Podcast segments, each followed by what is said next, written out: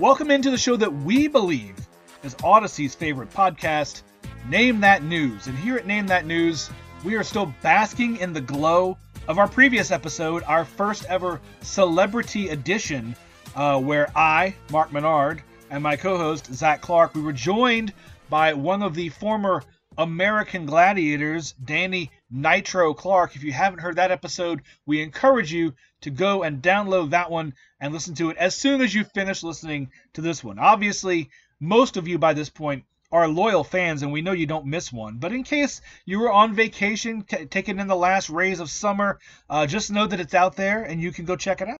So the question is, Mark, we know that we're Odyssey's favorite podcast. Do you think we are now Nitro's favorite podcast? You know, he's got his own podcast, and I think he probably puts us up even above that at this point. I think he had a great time. Yeah, I had a great time. I know I had a great time, no question. I had a blast, and he was a fantastic first guest to break the seal on celebrity editions of Name That News. Hopefully, we will have many of those in the future. Again, the invitation is still outstanding. Taylor Swift, if you want to come on, we're more than happy to have you. We know you could use a little bit of promotion for that Eras tour, getting the word out. People don't know that it's out there, so uh, we, we can help you out with that. Yeah, yeah. Have your people call our people. Yes, and my people are usually just me but I'll be happy to talk to you. So now let's get into this week's episode. Now that we've done all the the plugging and the begging, Name That News is a show that works like this. We play you some clips that we have culled from a week's worth of news. We've taken a little bit out of the clip, and you get to try to guess what they're talking about. We will give you choices for each answer, and your prize in the end is satisfaction of a job well done. You are starting us off this week, Zach. What do you have for us to get the show going? That's right, Mark. We're going to go uh, West Coast, Best Coast out of the gate. This comes to us from KNX in Los Angeles. Take a listen. If somebody's important to you, well, for a lot of people it is. And now there's a new app to specifically match you based on. Alrighty, Mark, what does this new app use to match potential lovebirds? Is it A, music? Is it B, pet peeves? Or is it C, your astrological sign? I'm going to say this. I'm going to preface it with this. If there's not already an app to match you by your astrological sign, I don't know what that community is doing. Get with the times. I think that that probably already exists. So that brings us to music and pet peeves. And look, both of these very valid things to base your romantic interests on. Music, if you are incompatible with your romantic partner's music, that's going to lead to a lot of arguments in the car as to what you're going to listen to. But I think even more so, the pet peeves. If something, if somebody does something that just grates on your nerves that you can't handle, you can't stomach, I can guarantee you it's not going to get better over time. It's only going to get more annoying. So I think that that is a fantastic way to start a relationship is to know each other's pet peeves and see that you are compatible in those pet peeves. I'm going with B. Mark, I would love the idea of B, but unfortunately, I made that up. The answer is music. The app is called Vinylly, like vinyl and finally come together. And you're absolutely right about having musical compatibility. But look, if you and I don't right now become billionaires based on things that annoy other people, I don't know where else we're going to make any money. I need to have the pet peeve app today, right now. I believe that our business venture is going to have to get off the ground here real soon because now we're putting this out there into the world. Somebody else might snipe it from us before we can get it going. So we should get on that as soon as this show is over. Yeah, it's a good call. Didn't even think about that. Good point. so now that comes to me. Look, I'm going to keep it local here. I'm down here in New Orleans, and this clip comes to us from WWL in the Big Easy with some celebrity competition going on. Not name that news with Nitro, but something else in the city that's happening. Take a listen. I'm really actually interested in this. With not a whole lot else going on right now, uh, I have been captivated by this Drew Brees, John McEnroe battle that's going on tomorrow. Free admission, by the way, at the uh, convention center in New Orleans. So you got two very famous athletes here, retired athletes. John McEnroe, famous tennis player. Drew Brees, a god here in New Orleans from his time with the Saints at quarterback. What sport are these two legends engaging in tomorrow? I will give you a hint. It is neither tennis nor football. It is either A, pickleball, B, cornhole, or C, competitive eating? This is a tricky one. I'll be honest with you because, uh, look, here's the thing there's nothing hotter right now when it comes to sports than pickleball. But it would seem to me that even though it's not tennis, that would be quite the advantage for John McEnroe, right? I mean, tennis legend, no question. Cornhole, I feel like is something either one of them could be down down with, especially as retired athletes. Though I know there's an age difference. I don't think it's competitive eating. As much as I'd like to see that, that's not something you can just do to any effect. I just I don't think you can just jump into this. I'm going to say pickleball only because of how popular it is right now across the globe. Your deductive reasoning that apparently you learned from Nitro last week, uh, it worked out well. Pickleball is the answer. The pickleball championships are in New Orleans this weekend. With McEnroe having a few years on him and being a little older, I think this could be very competitive because I know Drew Brees' nature from his years down here in the Crescent City. Mark, let's move ourselves northwards a little bit. We're going to WBBM in Chicago. Here you go. Walgreens has now joined numerous companies in using one very specific tactic to deter people from hanging out in their storefronts. Alrighty, Mark, what is Walgreens in Chicago doing to discourage loitering in front of their stores? Is it A, shining floodlights on the sidewalk? Is it B, dropping periodic stink bombs? Or is it C, playing classical music? Okay, so let's take a look at these answers. First of all, you don't want whatever it is to be so intrusive that people just avoid coming into the store altogether because they can't handle it. So I think stink bombs is out. So you have floodlights and classical music. Uh, I know that blaring music is used as torture uh, in in some places, uh, particularly uh, in Guantanamo Bay. They used to blare music at the prisoners uh, to try to keep them from you know sleeping, so that they would uh, give up their secrets more freely. That sort of thing is frowned upon in the Geneva Convention, and I don't know that Walgreens is going to violate the Geneva Convention anytime soon. The floodlights, I don't know how that would work during the daytime. So I don't know. I'm down to floodlights and classical music. I guess I'm going to go with their playing music. Yeah, Mark, it is music, and everything that you said is correct. The Chicago Coalition for the Homeless says that this is a version of torture, or is at least cruel, if nothing else. Uh, but they're not the only ones doing it. In fact, I'm looking at an article from NBC 15 in Chicago. 7 Eleven stores use opera, and a couple in Chicago are doing the same thing there, too. So, classical music at Walgreens, opera at 7 Eleven, and both companies say it works. Wow. I imagine you do get tired of it after a while, but what do you do if they start like singing along or maybe doing interpretive dance? I, I don't know. That's the thing. Like, what if there's enjoyment here? That's what I'm saying. It, it can't be punishment for everybody. The most famous loiterers of all, Jay and Silent Bob, Jay would make up his own songs in front of the store. Yeah, and I mean, Silent Bob never complained anyway, so what's the difference? Right. He just stand, stand there and take it. So that comes back to me.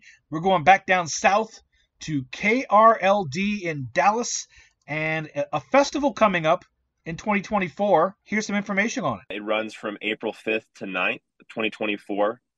Uh, coincides and, and planned really around the that's happening on April 8th. So, what does this festival in Texas revolve around? Is it A, a total solar eclipse?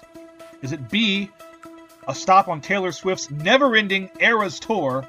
Or is it C, the first ever live episode of Name That News?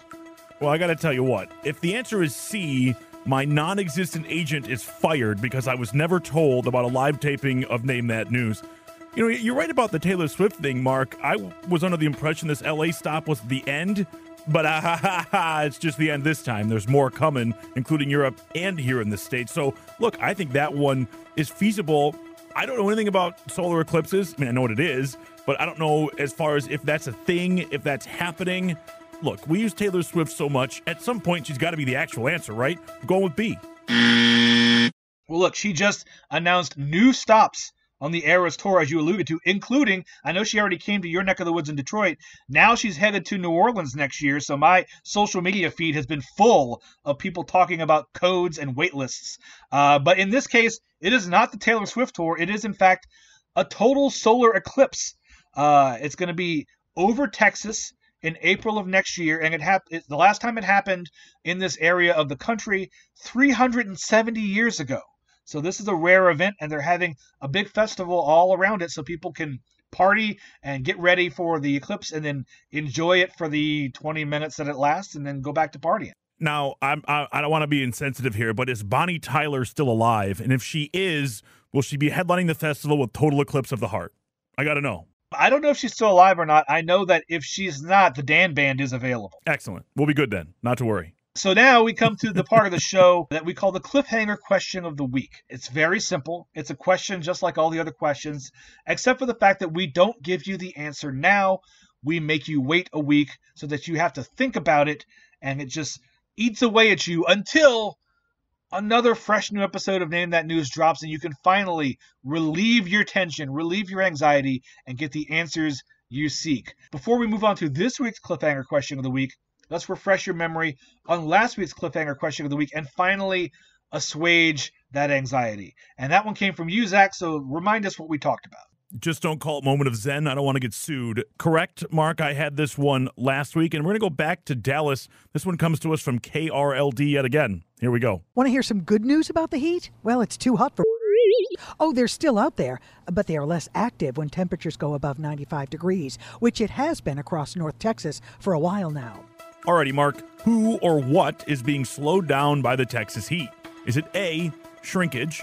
Is it B, mosquitoes? Or is it C, the southern drawl? And I will point out to the folks uh, last week, Nitro said he thought it was B. And for what it's worth, Nitro, very good at this game.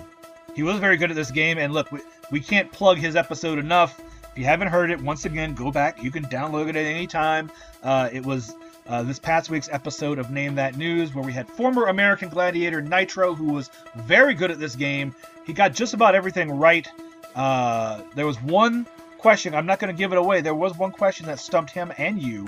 And if you want to hear that, go back and download the episode and take but he listen. only got it wrong because he listened to me that that see that, that was like he was like collateral damage on that one yeah, he lets you go first for a change, and that was a bad move. So that that brings us to the answer from me this week. He did go with mosquitoes, and I'm looking at the other answers. The shrinkage, yeah, it slows down in the heat, but I don't know that that's as big of a problem as mosquitoes would be. In the southern drawl, it's already pretty slow. I'm not going to argue with Nitro. He was very good at this game. I'm going to say it's the mosquitoes.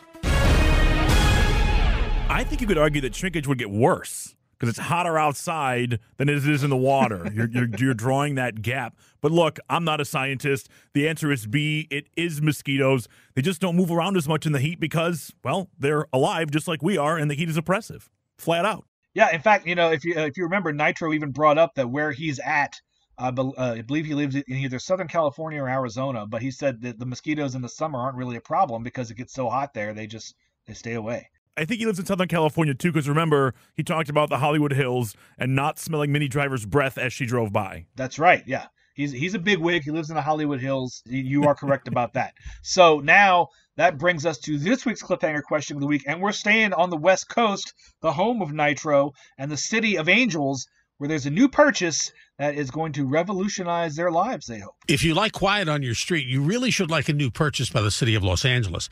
City Councilman Bob Blumenfield tells us the new is 100% electric. All right, so what is this brand new purchase by the city of Los Angeles? Is it A, an electric fleet of ride on lawnmowers for landscaping purposes? Is it B, an electric graffiti remover? Or is it C, an electric street sweeper? And again, we won't give you the answer this week, but we can talk about it a little bit.